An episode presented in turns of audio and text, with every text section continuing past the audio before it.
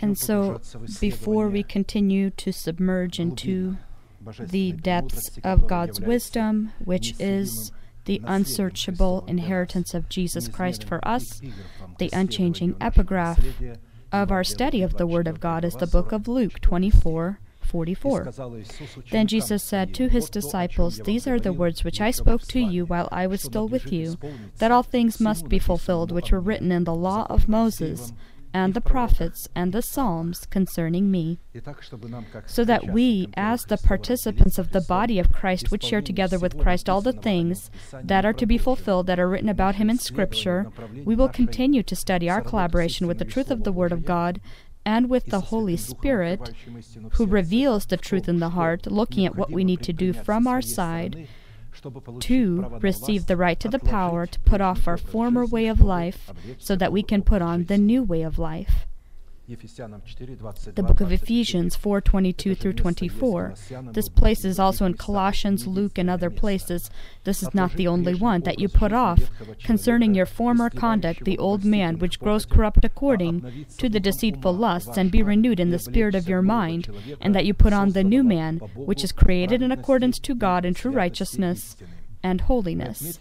We note that to fulfill this commanding order, we have been studying three vital, charging, and fundamental acts, and these are to put off, be renewed, and put on.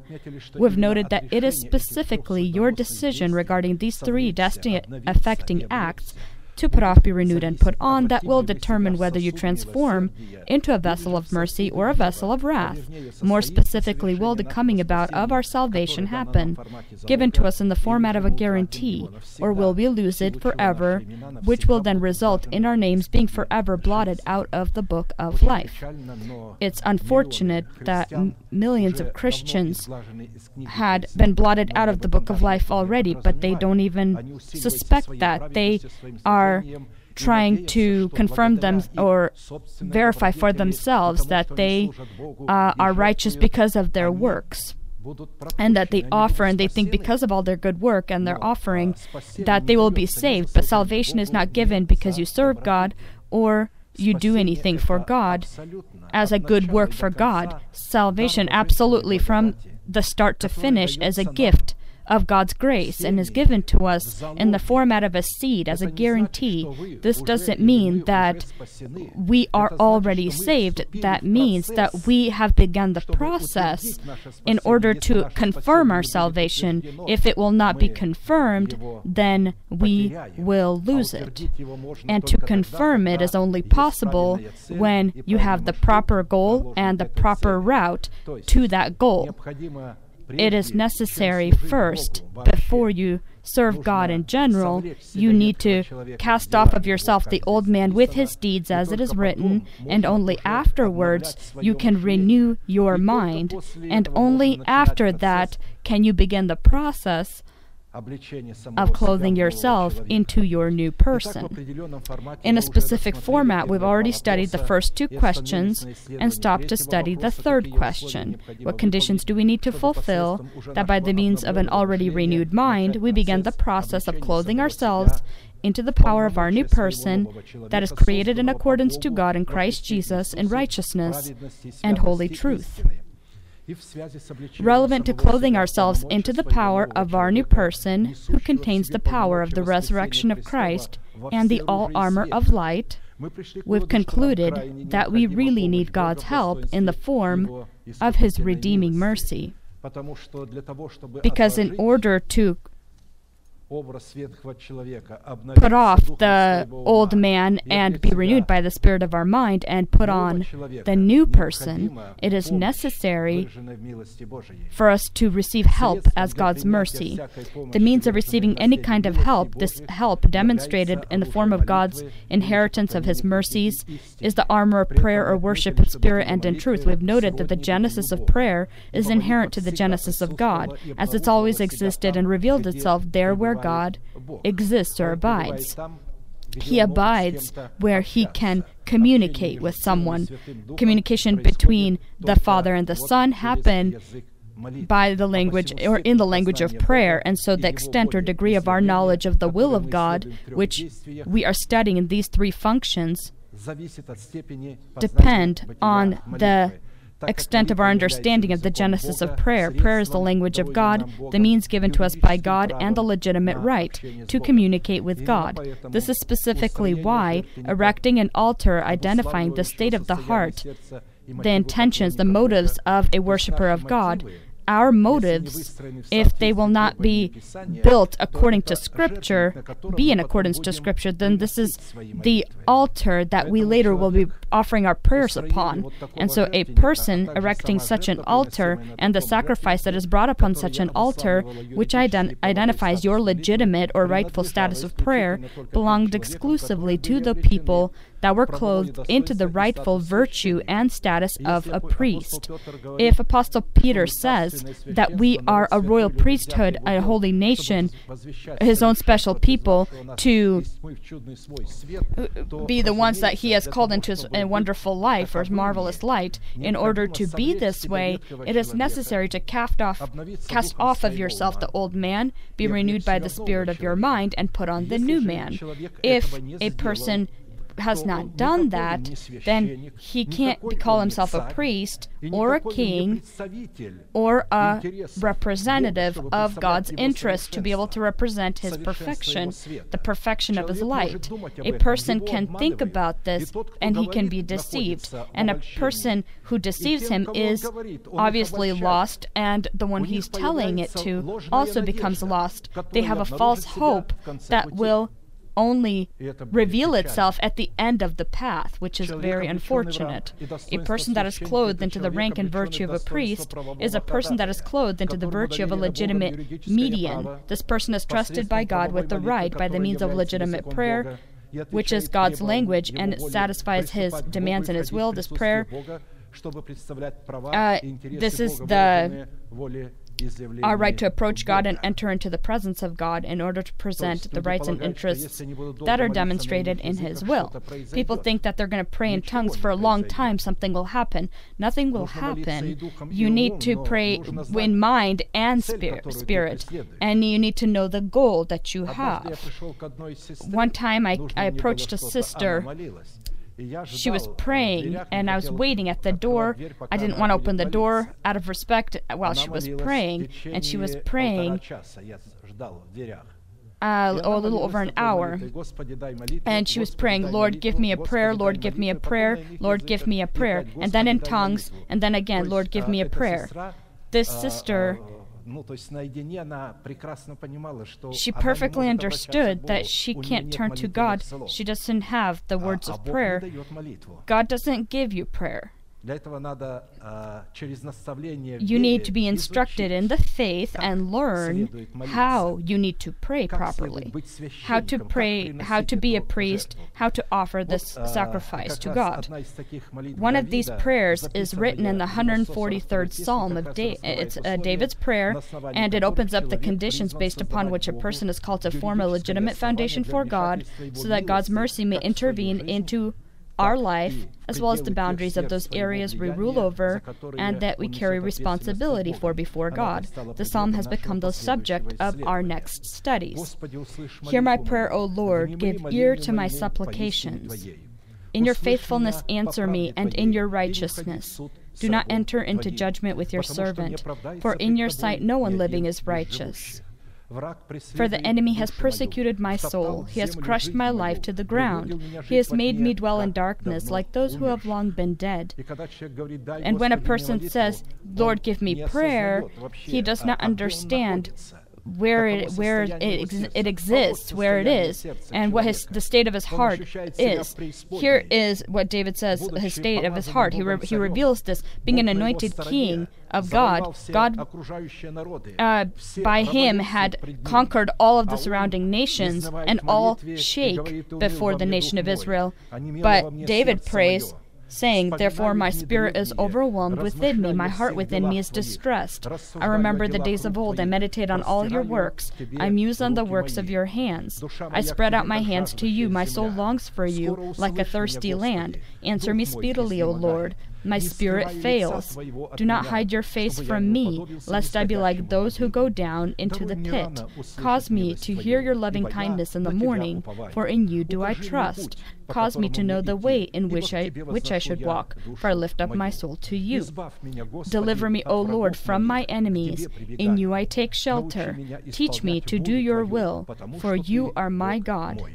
Your spirit is good. Lead me in the land of uprightness. Revive me, O Lord, for your name's sake. For your righteousness' sake, bring my soul out of trouble. In your mercy, cut off my enemies, and destroy all those who afflict my soul, for I am your servant. Psalm 143, 1 through 12. The phrase cause me to hear your loving kindness in the morning indicates the early morning that follows the dark night. This symbolizes the resurrection of Christ, which we can see in the law of the Spirit of life, which is called to deliver our body from the law of sin and death and so destroy the stronghold of death within our body and erect the stronghold of the resurrection of Christ in its place. Therefore, in order for David as well as for us to hear the mercy of God early in the power of the resurrection of Christ as a result of the given to us by God redemption that is in Christ Jesus and by Christ Jesus, it was necessary for David and necessary for us to present God a legitimate foundation or a specific right that is imprinted upon the tablets of our heart.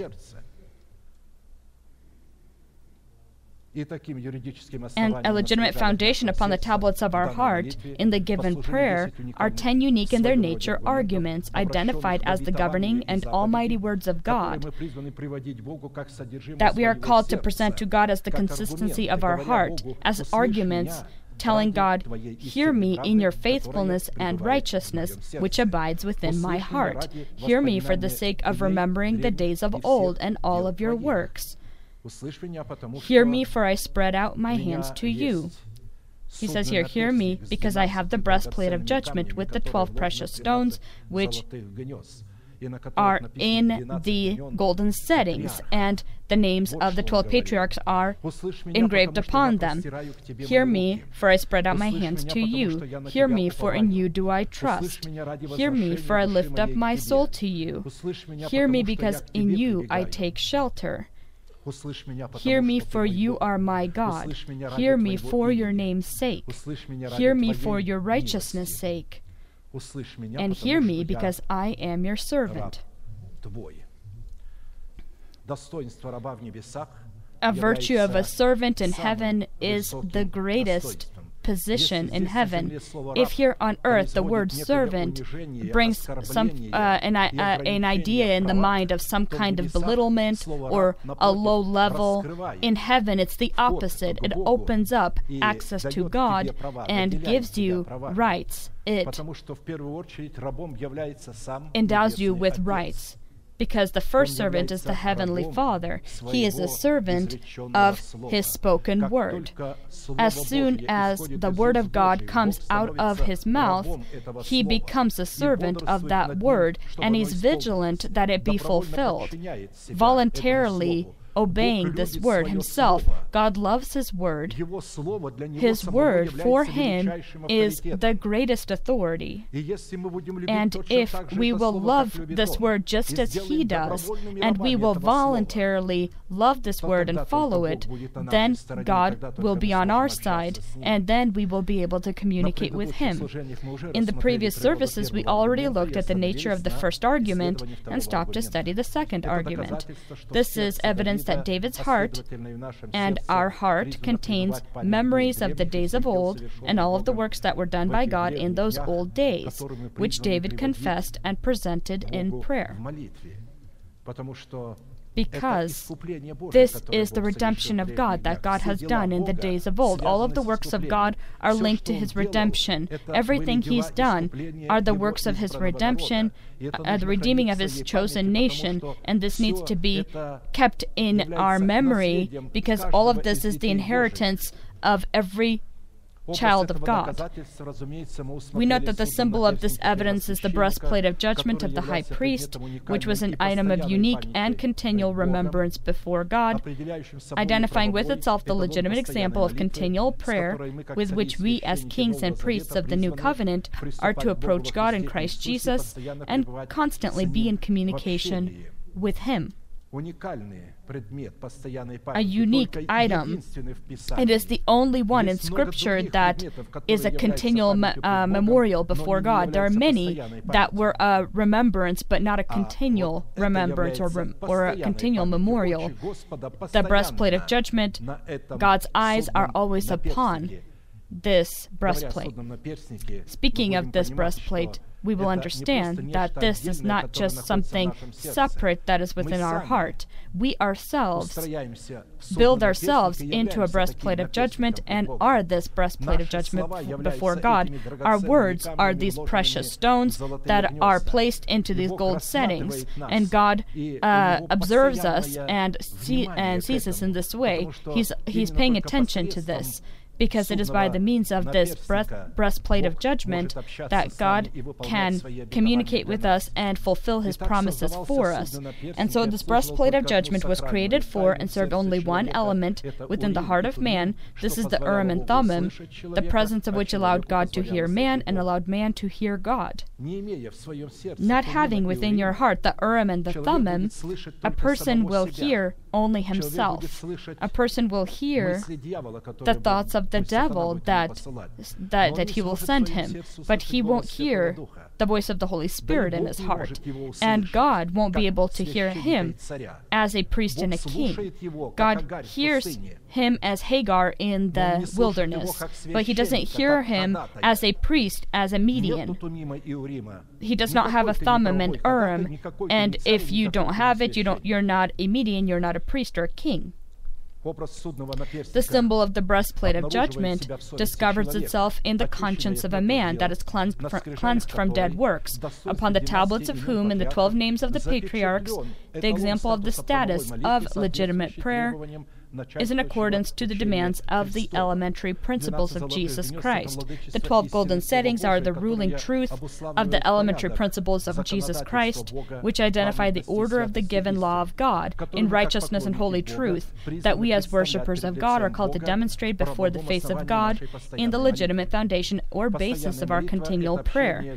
Continual prayer is a communication with God that is not interrupted by sin. We oftentimes say this. That doesn't mean you are on your knees 24 hours a day. This is communication with God that is not being interrupted by sin. When we always want to talk talk to Him, you always think about a specific truth of God, what it means, what God intended. You have a continual dialogue. The Holy Spirit at any time, whether you're busy working, uh, he, you can respond in your thoughts with Him, and also talk to the person that is next to you if you're talking to someone at this time. But this dialogue d- does not uh, stop, it does not end. This is continual prayer. And so the twelve precious stones with the engraved upon them as a signet names of the sons of Israel is a symbol and format of our continual prayer, presenting with itself the perfect judgments of God contained in the elementary principles of Jesus Christ. With this, we conclude that it wasn't the golden settings in the form of the truth of the Word of God that were adjusted in size and configuration to the precious stones but the precious stones in the form of our prayers are the ones that are adjusted in size and configuration to fit the golden settings of truth. The words of our prayer need to be in accordance to and satisfy the demands of the truth of the Word of God. And so the state of our heart needs to satisfy the demands of the Word of God. We need to build ourselves into this altar. And then any offering that we present upon this altar will be sanctified and it needs to be brought correctly which is why the revelation of God in the form of the Urim, symbolizing the Holy Spirit, can only exist within the boundaries of the truth, which in the heart of man is the Thummim, demonstrating the principles of Jesus Christ that came in the flesh. As it is written, I have put wisdom in the hearts of all the gifted artisans, that they may make all that I have commanded you. Exodus 31 6. Оставляя начатки учения, это центральная фраза, которая искажена. And so there's one place in the Bible where it says we will leave the elementary elementary uh, uh, principles and go on further. It says somewhere in Scripture, this is an incorrect uh, translation of the original. And so when it's talking about the principal things, it doesn't mean just elementary, meaning as a ba- basic going to more an advanced level, but when it refers to elementary or in this place of scripture, uh, it talks about it's talking about foundation or the foundation of something, and so it cannot be left behind, as the translation was incorrect that we can't leave that principal things, elementary things, as a basis, because the, these people must uh, do not search the scriptures, so they didn't translate it correctly. Jesus says, "Search the scriptures, for they speak of me." The friendship of the Thummim and Urim within the heart of a person is the unification of two formats of godly wisdom that state that the carriers of the Thummim and the Urim are the true worshippers of God. And the most am- amazing thing is that they possess the immune system of the Holy Spirit, the immune system, and so they are not able to be uh, touched and these are often in the world people that are diplomats or uh, representatives uh, from a different country that may come, ambassadors that come and visit another country. You can't take and judge them or do something because they are protected uh, as guests in this country. But here it's written that a person that is a carrier of, of the Urim and Thummim have this immune system of the same form. Uh, they're not able to be uh, uh, accused for anything. When the devil accuses a person and God says, well, he has the immune system of the Holy Spirit, he is he has э, эти люди почему обладают иммунитетом неприкосновенности? Потому что они могут что-то сделать неправильно по закону, и закон he has protection. их. Но тогда человечество потеряет законодателей, судей, прокуроров, дипломатов. And so, in the world, as if someone uh, breaks the law, the uh, they're uh, condemned and judged, obviously, for the things that they do. And these diplomats and others are, uh, but those people that come and visit other countries, ambassadors coming from a different country, they are not able to be, say, uh, arrested.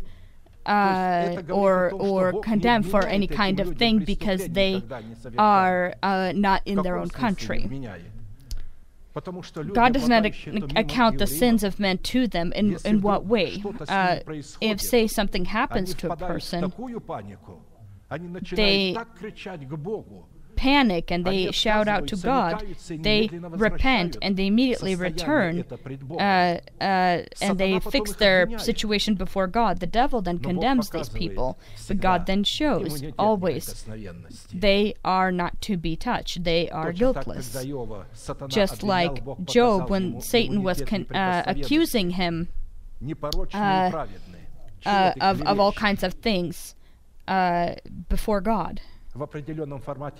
In a specific format, we've already looked at seven qualities that the heart of a warrior in prayer possesses in the first seven precious stones of the breastplate of judgment by which God can continually bring about his will upon planet Earth, and stop to study the eighth quality and the eighth precious stone upon the breastplate of judgment of our heart presented in the virtue of the precious agate stone. The name carved upon the second precious stone of the breastplate of judgment located in the third row from the bottom upon the tablets of our heart, being a continual memorial before God, is the name of Asher. He is the eighth son of Jacob, and his name means the captive of blissfulness or a captive of blessing. Leah's ser- servant Zilpah bore Jacob a second son. Then Leah said, How happy I am! The women will call me happy, so she named him Asher. Genesis 30, 12 through 13. When translated from the Greek word agat, it means blessed, which absolutely corresponds to the meaning of the name Asher, a captive of bliss or blessing written upon the stone, the name of God presented in the precious agate, according to the conclusions of a Jewish rabbinate, is El Elyon, which means Most High.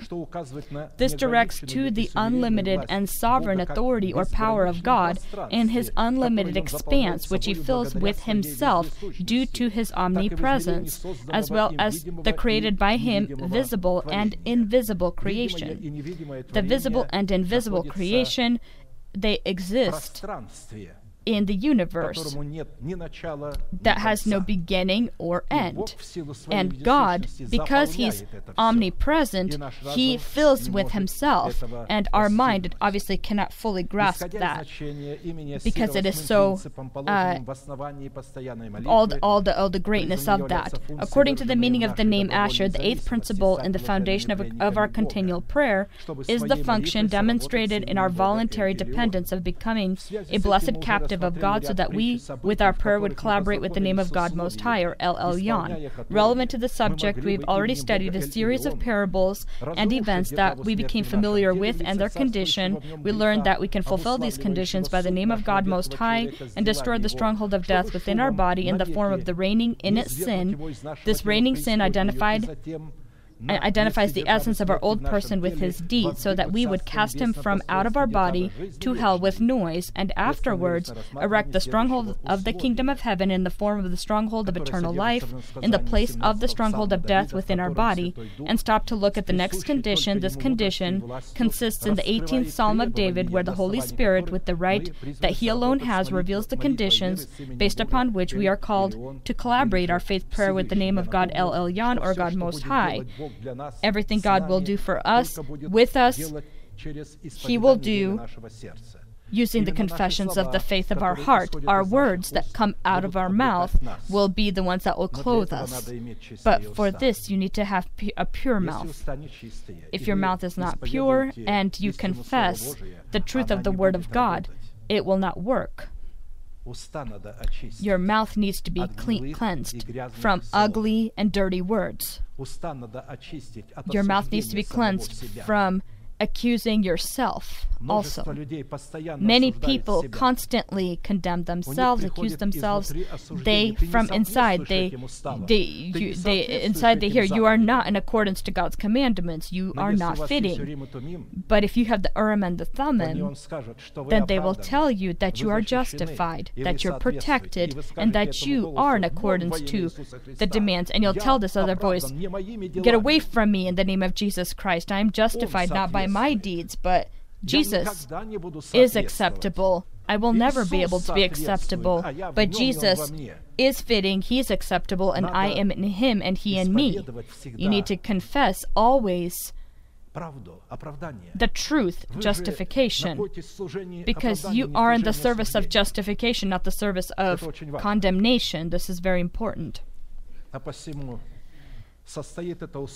And so this condition consists so that in the circumstances of our hardship or being in a tight space, as it were, while putting off the old man, we can call upon the Most High as to our God and confess the faith of our heart, stating who God is to us in Jesus Christ, what God has done for us in Jesus Christ, and who we are to God in Christ Jesus.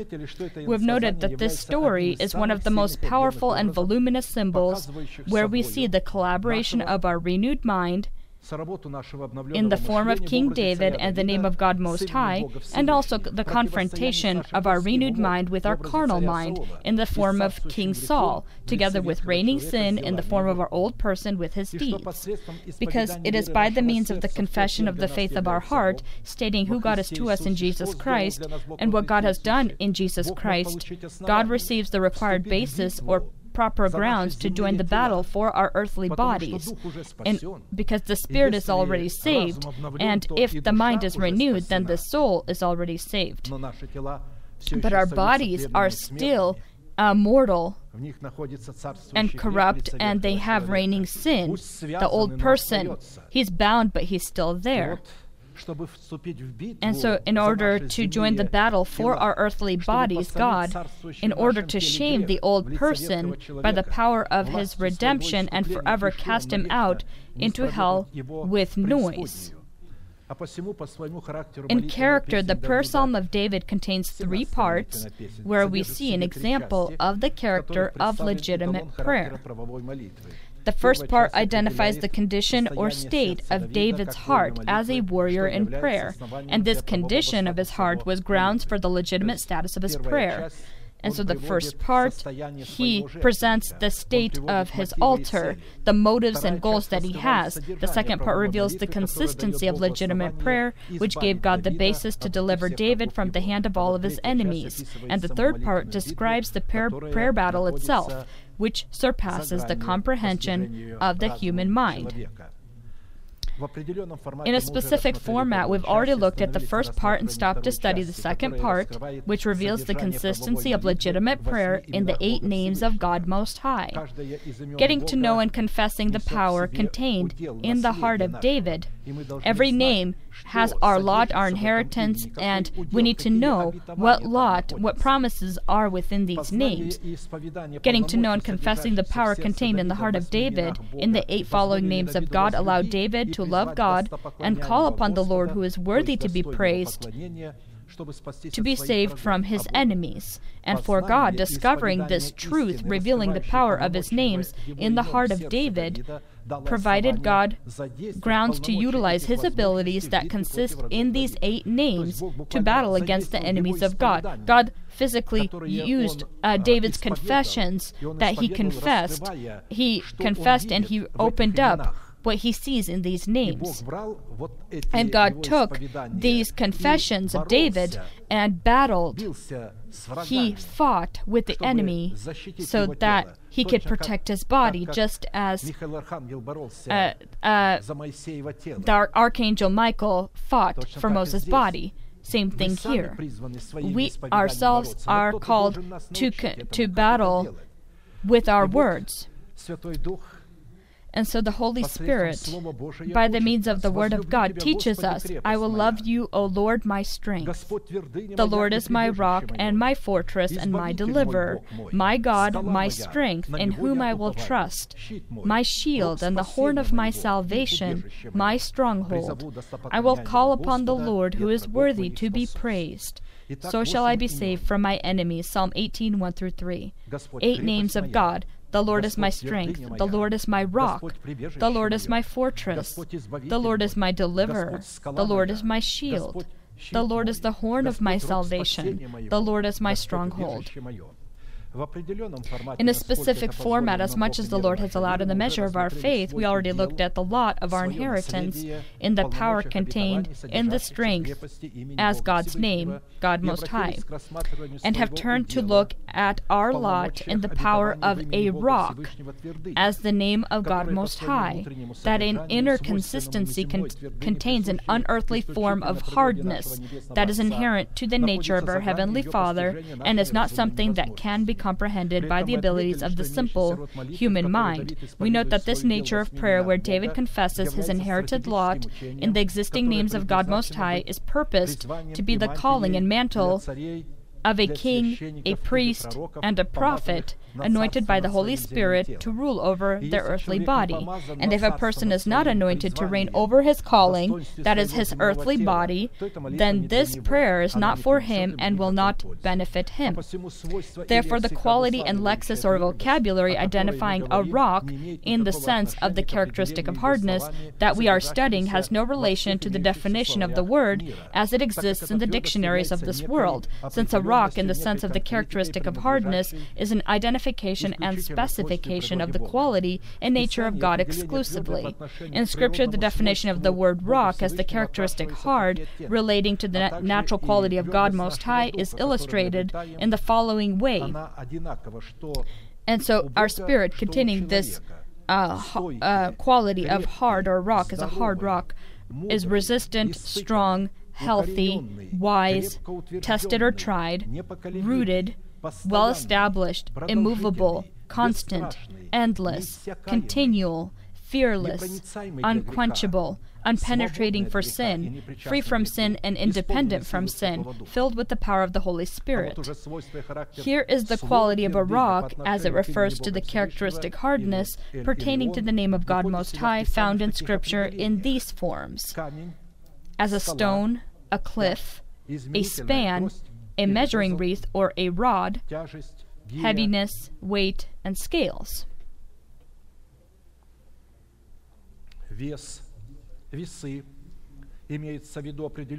This means a specific weight by which you can determine the price and worth of the weighted individual or item.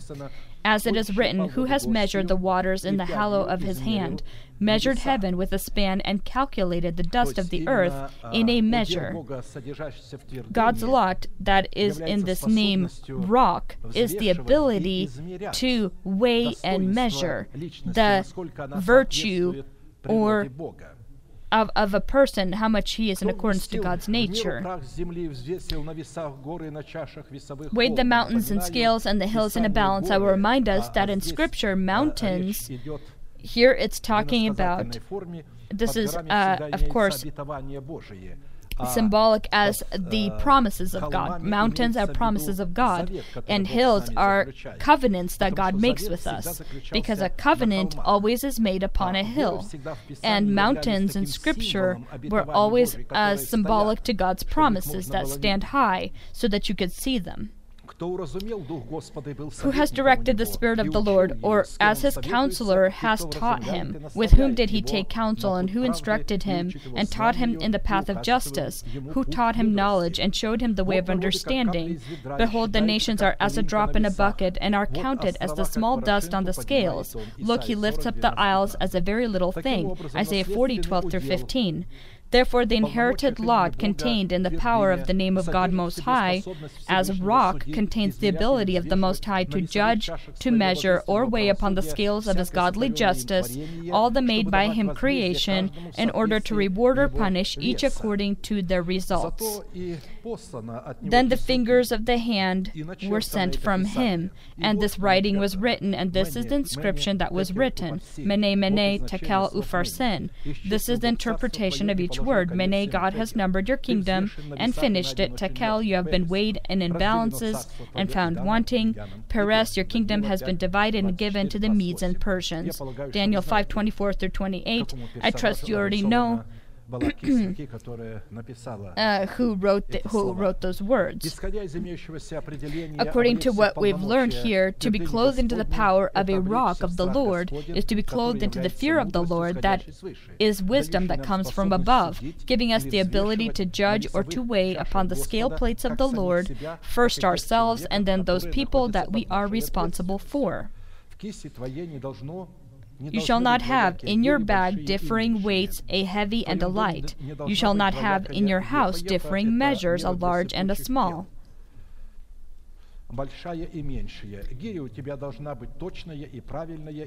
You shall have a perfect ju- and just weight, a perfect and just measure, that your day may be lengthened in, in the land which the Lord your God is giving you. For all who do such things, all who behave unrighteously, are an abomination to the Lord your God. Deuteronomy 25, 13 through 16. There are a lot of places that repeat this very same things in Scripture.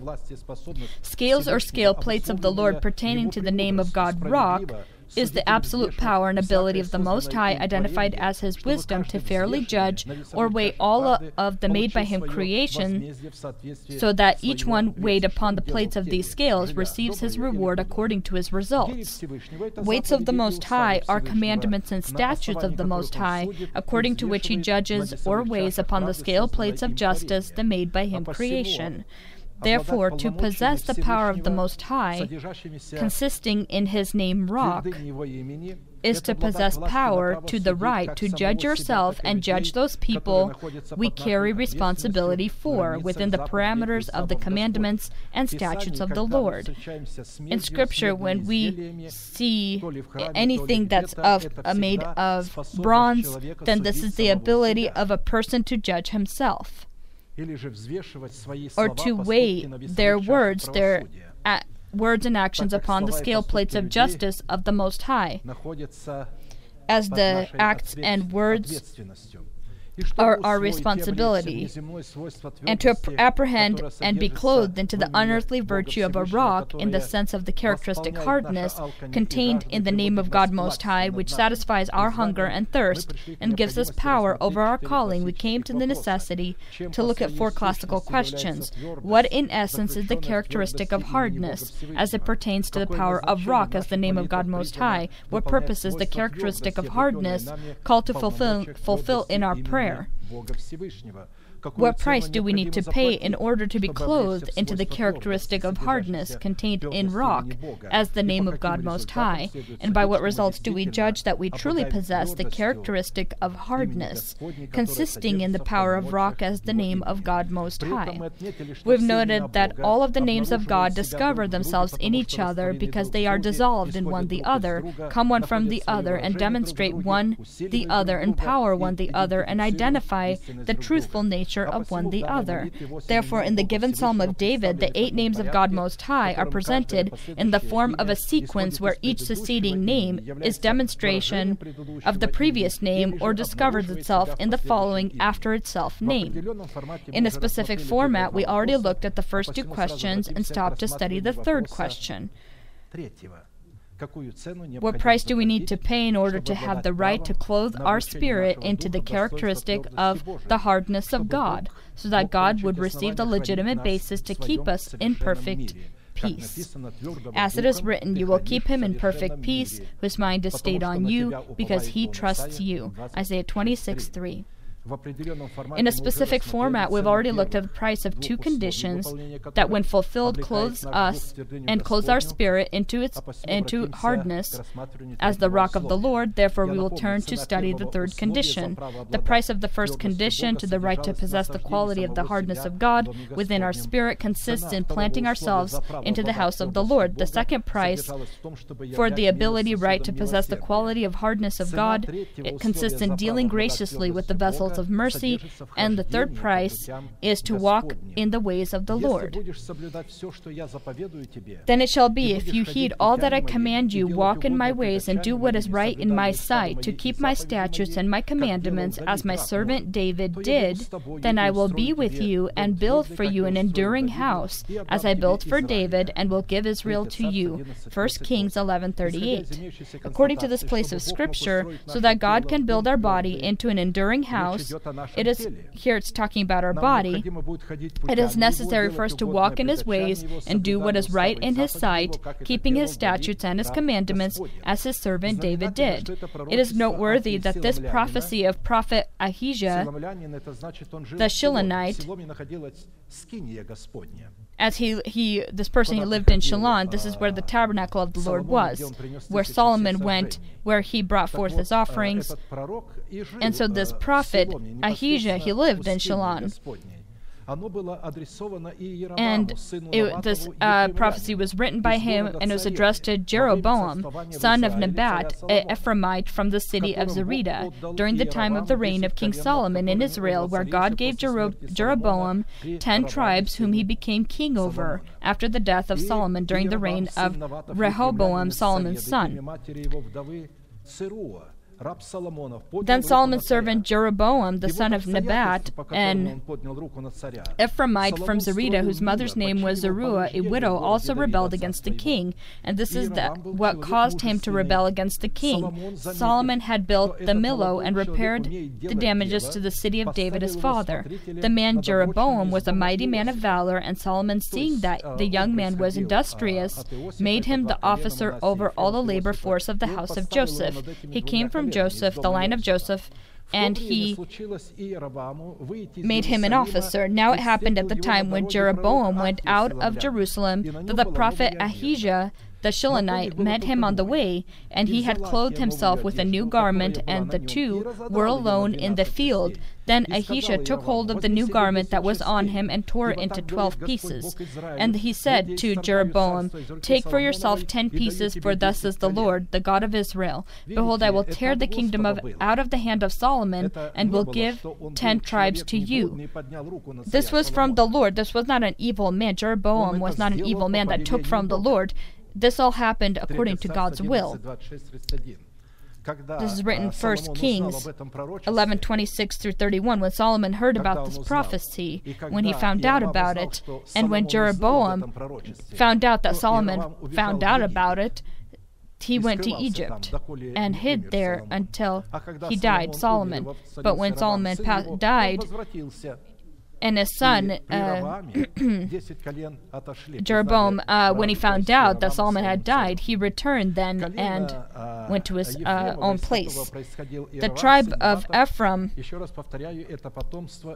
is the descendant of, of Joseph, and the name Ephraim means a fertile land. David gave him the name Ephraim because he said for himself that for God has caused me to be uh, fruitful in the land of my affliction. Genesis 41:52. A life in the land of your affliction symbolizes your life in your body, which is in slavery to its old person, identifying within your body the stronghold of death.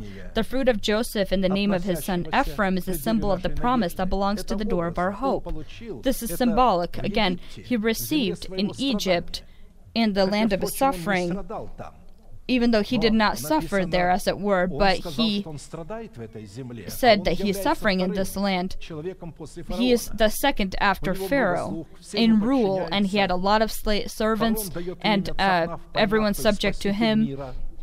He gave him a new name, Savior of the world, but he says that he's suffering in this Egypt and calls his son Ephraim because God made me fruitful in the land of my affliction.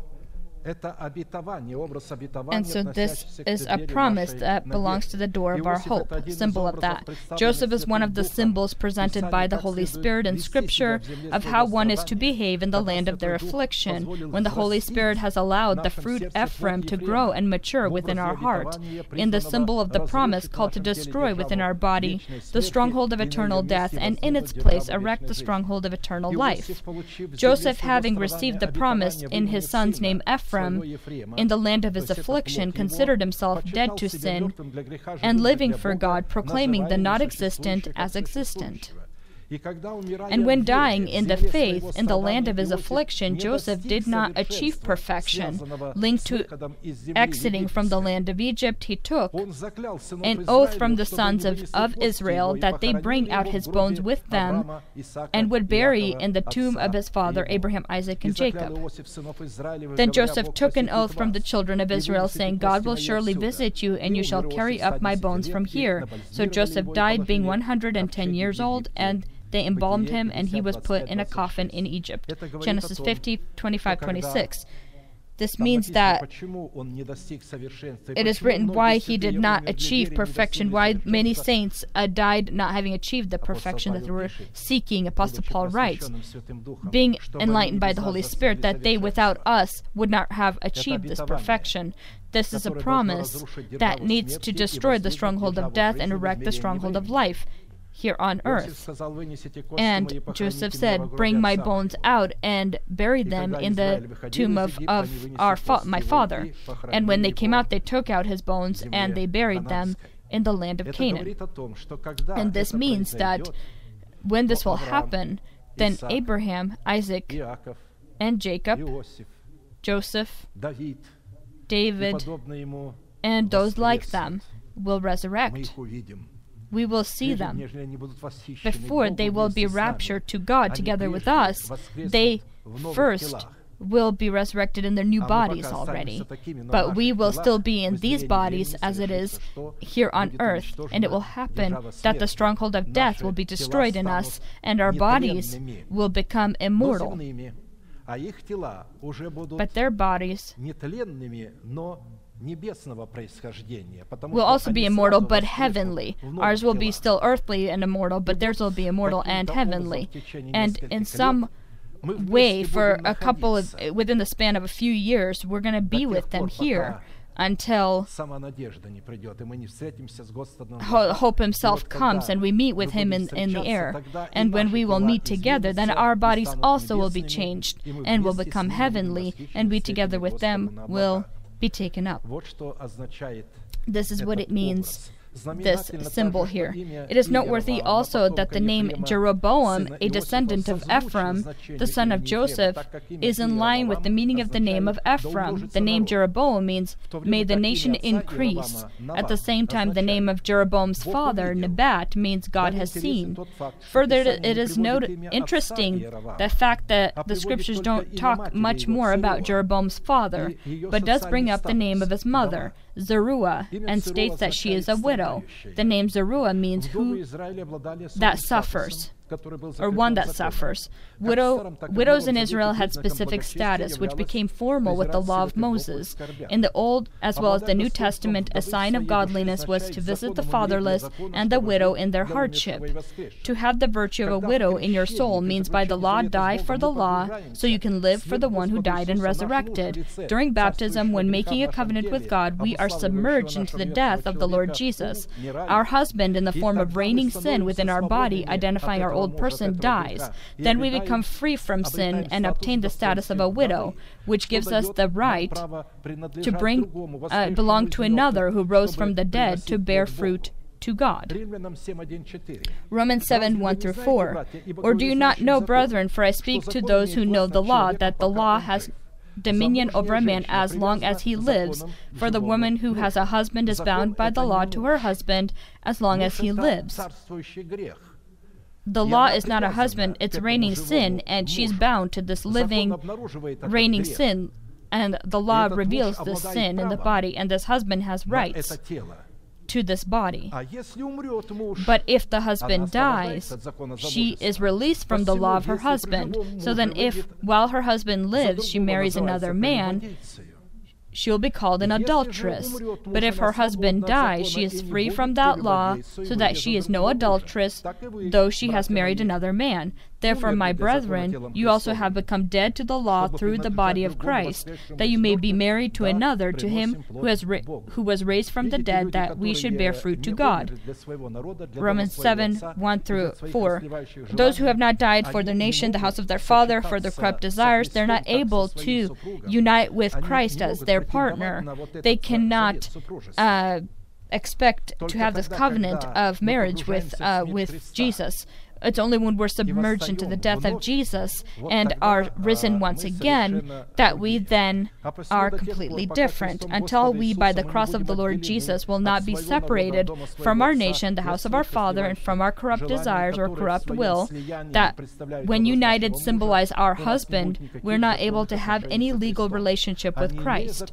And not having a legitimate relationship with Christ as our husband, we will not be able to bear fruit to God. Therefore, in the form of our mother, a widow, who was a symbol of the is, who is a symbol of the wife, the bride of the Lamb. Jeroboam received the power to rule over ten tribes of Israel, which symbolically means that sin that is revealing uh, that is revealed by the law of the Ten Commandments does not have power anymore. Only after we, by the cross of the Lord Jesus, are freed from the power of sin, we receive the ability to walk in the ways of the Lord and keep all of His commandments and all of His statutes in order to provide God legitimate reason to build an enduring house for us as He did for David. Then it shall be, if you heed all that I command you, walk in my ways, and do what is right in my sight, to keep my statutes and my commandments, as my servant David did, then I will be with you and build for you an enduring house, as I built for David, and will give Israel. To you. 1 Kings 11:38. An enduring house in the form of our body, freed from the power of sin, the Holy Spirit will build this house in, co- in collaboration with our strong spirit upon the ways of the Lord, which are identified as the ways of the commandments and statutes of the Lord contained in Scripture. However, to understand the way of the commandments and statutes of the Lord, just putting off your old man from yourself isn't enough. It is necessary to do more two more things that David did in order to provide God proper basis to build us into this enduring house. First, to provide God proper grounds to build our body into an enduring house, it is necessary first like David, to dwell in the stronghold called Zion. And in order to dwell in the stronghold Zion, we, like David, need to take the stronghold Zion by the way of battle.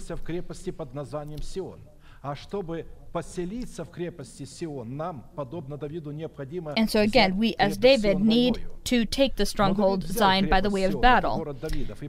And David did. 2 Samuel 5 7 through 12. Nevertheless, David took the stronghold of Zion, that is, the city of David. Now David said on that day, Whoever climbs up by way of the water shaft and defeats the Jebusites, the lame and the blind, who are hated by David's soul, David's soul he shall be chief and captain. Therefore they say, The blind and the lame shall not come into the house. Then David dwelt in the stronghold and called it the city of David. And David built all around from the Millo and inward. So David went on and became great, and the Lord God hosts was with him. Then Hiram, king of Tyre, sent messengers to David, and cedar trees, and carpenters, and masons, and they built David's house. And so the cedar uh, trees, as we know, the masons, these are all the Word of God in different uh, materials, as it were, that, that built the house. The history of the stronghold Zion, upon which the ancient city of Salem was built, or Jerusalem, before Abraham came into the land of Canaan, was the city of Melchizedek, the king of Salem. When Israel returned from e- Egyptian captivity, the city Jerusalem, built upon Mount Zion, was being ruled by Jebusites, the descendants of one of the sons of Canaan, Noah's grandson. As a casted lot, the city of Zion, as well as the city of Salem, was given to the tribe of Judah and Benjamin, but they did not succeed in driving out the Jebusites from within the boundaries of what was given to them. The symbol of the stronghold of Zion, which belonged to Judah and Benjamin, was in control of the Jebusites, which David took in battle against them and dwelt, dwelt there and called the city of David or his own city we need to see this as our body. The Jebusites who rule over our body, called by a casted lot to be, uh, become the city of David are to be perceived as the aspect of our feelings. Our body is being controlled by our feelings. The reason for why Judah and Benjamin, until a specific time, were not able to drive out the Jebusites consisted in the fact that they were not able to turn God's favor upon themselves, because they were still spiritual infants, being interested in various winds of doctrine, the artistic trickery of deception, of the wicked and unclean people. But when David, a man, from the descendant of Judah became king over Israel, the first thing he did is he went to battle for Jerusalem, took the stronghold of Zion, and dwelt in it. David is a symbol of the new person grown into full measure of growth in Christ. His name means beloved by God. If the Church of Christ, in its majority, at least in these going final days, signifying the meeting of the Lord upon the clouds, would be able to understand that her true calling in these days is not the so called evangelism, which has become a panacea and the freedom of their bodies from the power of their feelings, being supported by their old person, but even this is covered from their eyes. To battle against the Jebusites who rule over our body with the power of the corrupt desires of our soul being supported by the organized powers of darkness means receive into your heart the revelation regarding destroying in our body the stronghold of death and erecting the stronghold of life in its place. As soon as you receive this promise, you call out to war the aspect of your feelings. As soon as you bring or receive this promise that belongs to the door of your hope, that within your body the Lord is intending to destroy here on earth the stronghold of death and erect the stronghold of life, eternal life in its place, you proclaim war against these Jebusites, and they obviously will not like that. А затем откровением этой веры почитать себя мертвыми для греха, как я сказал, живыми же для Бога. And afterwards, by the revelation of this faith, consider yourself dead to sin and living for God, proclaiming the not existent as existent. The confessions of such a goal oriented faith will give God the proper grounds to acknowledge the promise for us about the destruction of the stronghold of death within our body and the erection of the stronghold of life in its place. And when the time comes for this promise to activate or to happen, here on earth, which our Heavenly Father has put in His own authority, that our body is lit in literal terms will become free of the power of the law of death and sin over our body, and then here on earth, in literal sense, the word of Prophet Hosea will come to pass. I will ransom them from the power of the grave. I will redeem them from death. O, o death, I will be your plagues. O grave, I will be your destruction. Pity is hidden from my eyes. Hosea 13:14.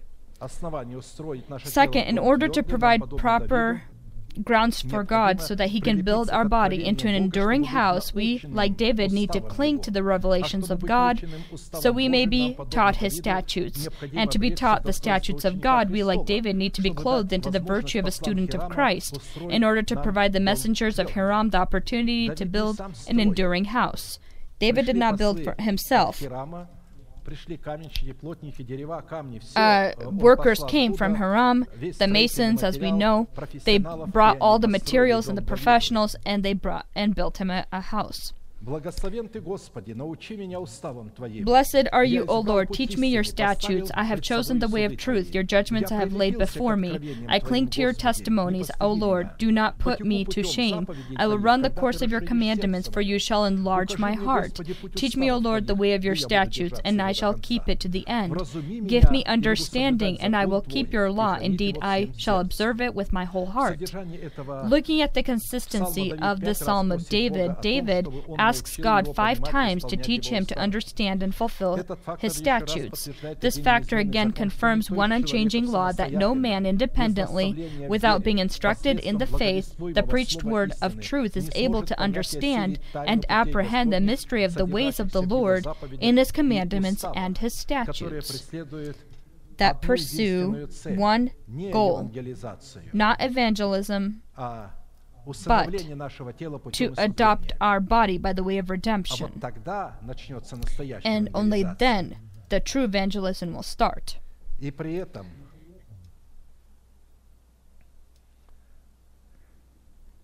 то есть когда а, вот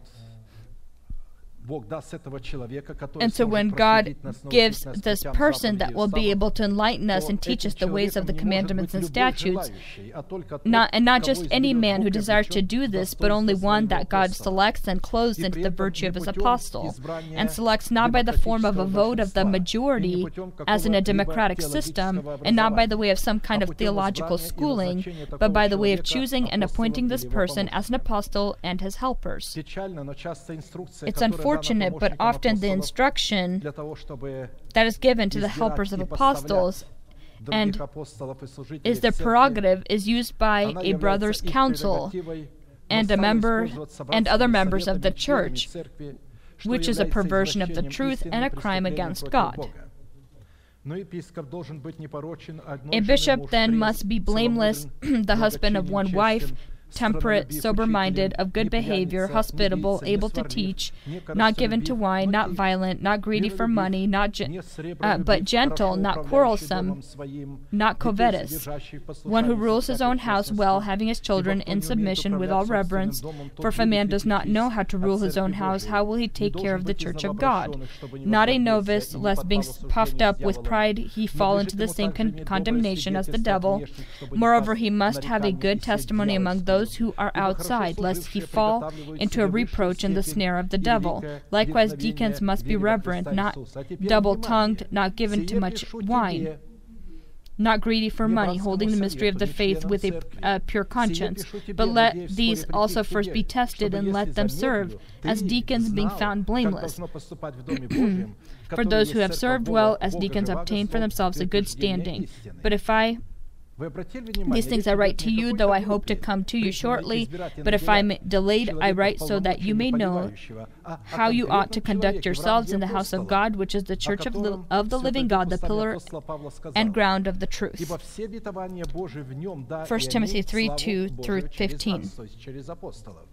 For all of the promises of God in him are yes, and in him amen, to the glory of God through us. 2 Corinthians 1.20. After his resurrection, Jesus passed on his power, the mandate of power given to, given to him by his Father, to his disciples in the rank of apostles. So Jesus said to them again, Peace to you. As the Father has sent me, I also send you. And when he had said this, he breathed on them and said, Receive the Holy Spirit. If you forgive the sins of any, they are forgiven them. If you retain the sins of any, they are retained. John 20, 21 through 23. Only one again that is delegated, given the power of God, is able to retain sins and forgive sins. And so he he taught them these things before he was crucified, but, but here also after his resurrection, he again reminds them of these things. Most assuredly I say to you, he who receives whoever I send receives me, and he who receives me receives him who sent me. John 13 20. We see here these specific uh, requirements and ranks. We need to conclude that a person that does not acknowledge God's order, where he if he does not allow himself to be built into a strong house, uh, great evil will uh, be the result of, of this person's destiny. He who keeps his command will experience nothing harmful, and a wise man's heart discerns both time and judgment. Because of every matter there is a time and judgment, though the misery of a man increases greatly. For he does not know what will happen, so who can tell him when it will occur? Ecclesiastes 8 5 through 7. This is talking again about a person that does not acknowledge God's authority or the person whom God has placed. And so, the stronghold of Zion presents here our body upon the condition, of course, that we have an organic membership to this stronghold of Zion, which is a virtuous wife. Who can find a virtuous wife? For her birth is far above rubies. The heart of her husband safely trusts her, so he will have no lack of gain. She does him good and not evil all the ways all the days of her life. She seeks wool and flax and willingly works with her hands. She is like the merchant ships. She brings her food from afar. She also ri- uh, rises while it is yet night and provides food for her household and a portion of her, for her maidservants. She considers a field and buys it. From her profit she plants a vineyard. She girds herself with strength and strengthens her arms. She perceives that her merchandise is good and her lamp does not go out by night. She stretches out her hand to the distaff, and her hand holds the spindle.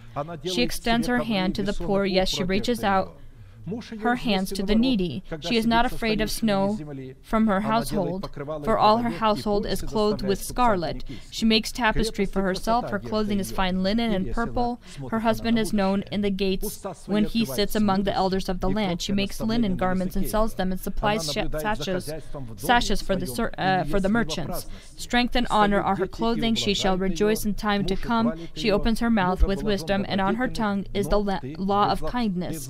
She watches watches over the way of her household. She does not eat the bread of idleness. Her children rise up and call her blessed. Her husband also, he praises her. Many daughters have done well, but you excel them all. Charm is is deceitful and beauty is passing, but a woman who fears the Lord, she shall be praised. Proverbs 31, 10 through 31. This good is ev- uh, good that we're talking about is something that comes only from God. Evil is any good and any service that comes from the desire of a man. And though I bestow all my goods to feed the poor, and though I give my body to be burned, but have no love, it profits me nothing. 1 Corinthians 13, 3. A virtuous wife is such, such a church of saints and such a person a person in such a church who has a, a, a leader that is anointed by the Holy Spirit and is a father from God. To examine the church of saints as well as yourself as to whether you are a virtuous wife is by the signs that in Scripture show this virtuous wife we see here uh, 20 signs by which you can tell that uh, you are a virtuous wife, by which God can then build you into the strong house. And again, they are one and the other and, and identify the truthful nature of one the other. Of course, I will start them, but and we will continue. I won't be able to present all 20, but they are necessary for us because every one of us need to be in accordance to the characteristics of a virtuous wife, and the church church that we go to also needs to be in accordance to this virtuous wife. And so the goodness of a virtuous wife is the ability to do good and not evil all the days of her life. The heart of her husband safely trusts her, so he will have no lack of gain. She does him good and not evil all the days of her life. And so this goodness of the virtuous wife is the symbol is the fruit of her spirit. The fruit of her spirit is the product that the virtuous wife has has because she has invested her silver or turned to profit her salvation. Every time we grow into our heart, in our heart, the seed of the word, our Lord that we are married to does not be is not without a benefit and he then has the ability to send those workers of Tyre to build our house. Second, this is the ability to seek wool and flax and willingly work with her hands. And so to seek is to demand, to look for, to search out, to take. Here it's talking about casting off of yourself the old person, to become naked, to get to know, to discover yourself in the death and resurrection. To seek wool is to cast off the old man with his deeds. This is by the cross of the Lord Jesus to separate from your nation, from the house of your father, and from your corrupt desires. Everything that comes from the the body uh, came from the body was a symbol of sin, whether it be uh, a person when a person was cleansed from his uh, leprosy, they needed to shave all the hair off of their body. And the symbol also of a, sh- a lamb or a sheep, in order for it to be presented on the altar, she needed to be sheared because this is casting off the old man with his deeds.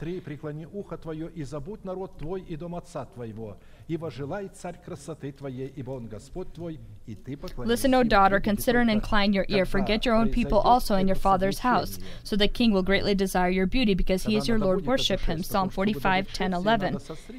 And so in order to receive or to, to get this wool is to take trim it from somewhere, get it from somewhere. Flax is to know the Lord in his death and his resurrection and take part in his sufferings so that you can be then resurrected from the dead and find yourself not with your own righteousness but by the faith faith of the Lord Jesus in your faith in the Lord Jesus you may take part then in his sufferings.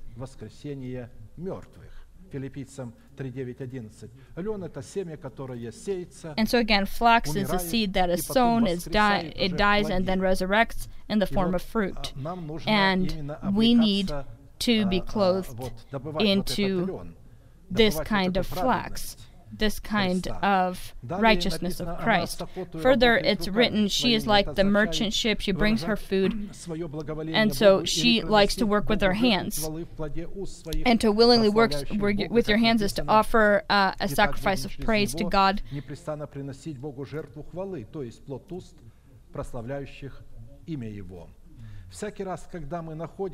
And so every time we find ourselves in God, not with our own personal righteousness, but the one that is by the that is in faith in Jesus Christ, we allow then these uh, workers of Tyre to build our house into the strong house. Добро добродетельной жены – это способность, подобно купеческим кораблям, издалека добывать хлеб свой –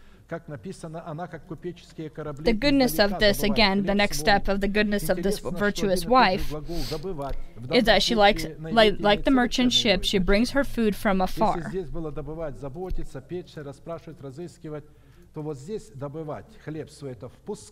And so again, when she brings food from afar, means to bring in, to bring to power. That means to bring po- bring to power the words of the Most High within your body. These merchant ships from afar that bring forth, she, where she brings her food, is the abilities of our soul that use our mouth to confess the faith of our heart, that we died by the law, for the law, for the one that died and resurrected.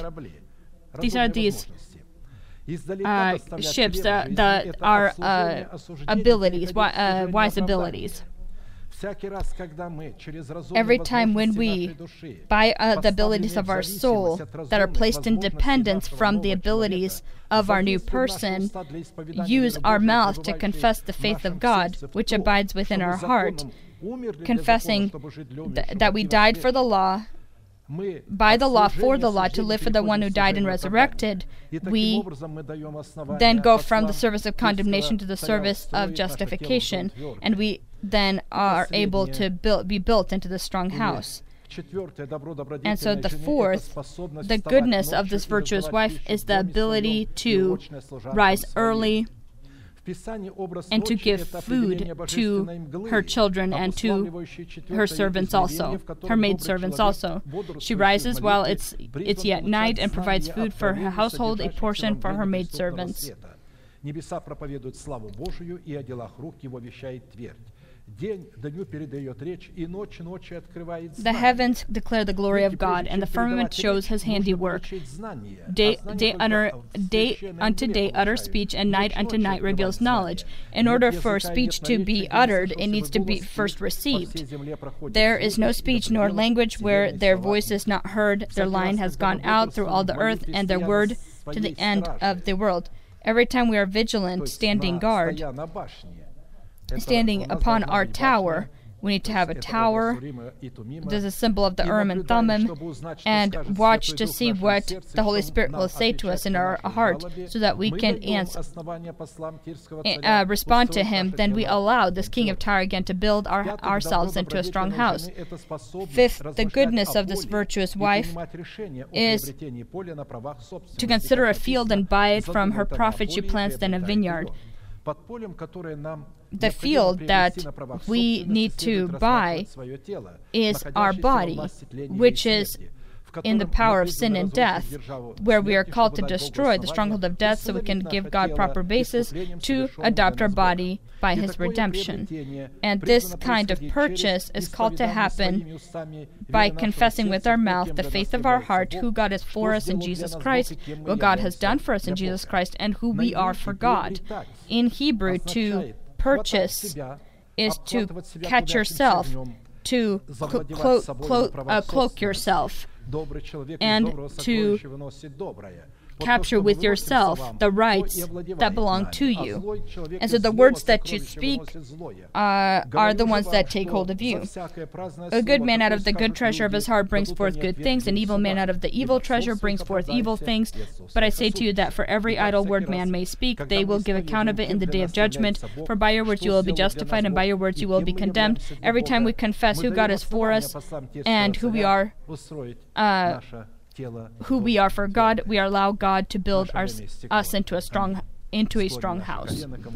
We are now going to pray. Uh, let us bend our knees and thank God for the word that we were able to receive today.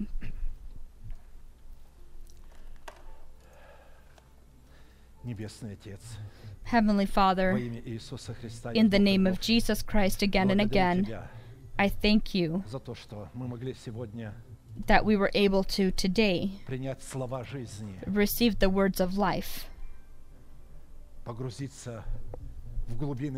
to be submerged into, into the depths of our inheritance that is in Jesus Christ, that you have resurrected our promises that have possibly died for some now. That every time we justify ourselves based upon your word, confessing our sins, leaving our sins, you immediately rise and defend us and justify us. And then the devil becomes unsuccessful when, it com- when he tries to accuse us. You want us to look at who you are for us and what you have done for us.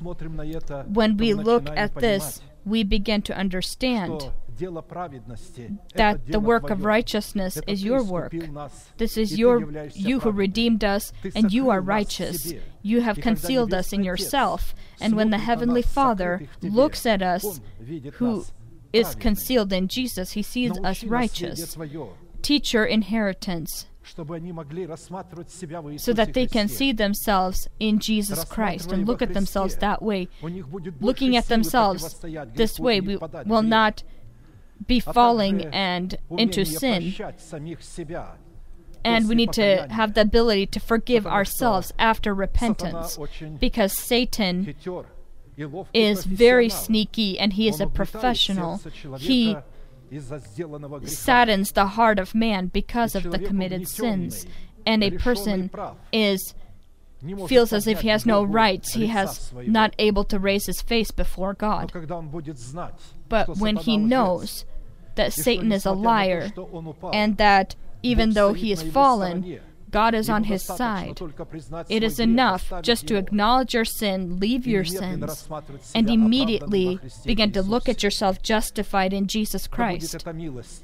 May this mercy be for your children, and may they understand that in order to receive the next promises, to destroy that stronghold of death in the body, to drive out this old person from our body, who is a programmable system of the fallen cherubim. Lord, show us your mercy. How long will the people carry this? This hell in their body. How long will we depend on the stronghold of death? How long will it continue in this body? I thank you, Father, that you've already look at us free from the stronghold of death when we receive your promise as a faith in our heart, when we co- consider ourselves dead to sin, living for you, when we proclaim the not existent but as existent, your angels rejoice and are glad. Hell is ashamed. Of course, he can try to show us that the stronghold of death is still in the body, but we don't acknowledge it there. We don't the truth is not that it's there, but the truth is that God has already destroyed it in the death of the Lord Jesus Christ. He is not planning to destroy it, He's already destroyed it. And if we accept by faith that God has already destroyed it, then God accounts this as a righteousness to us.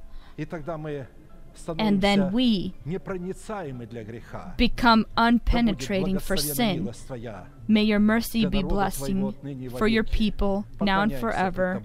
We worship before you, our great God, Son, and Holy Spirit. Amen. Our Father in heaven, hallowed be your name. Your kingdom come. Your will be done on earth as it is in heaven. Give us this day our daily bread. And forgive us our debts as we forgive our debtors. And do not lead us into temptation, but deliver us from the evil one. For yours is the kingdom, and the power, and the glory forever. Amen.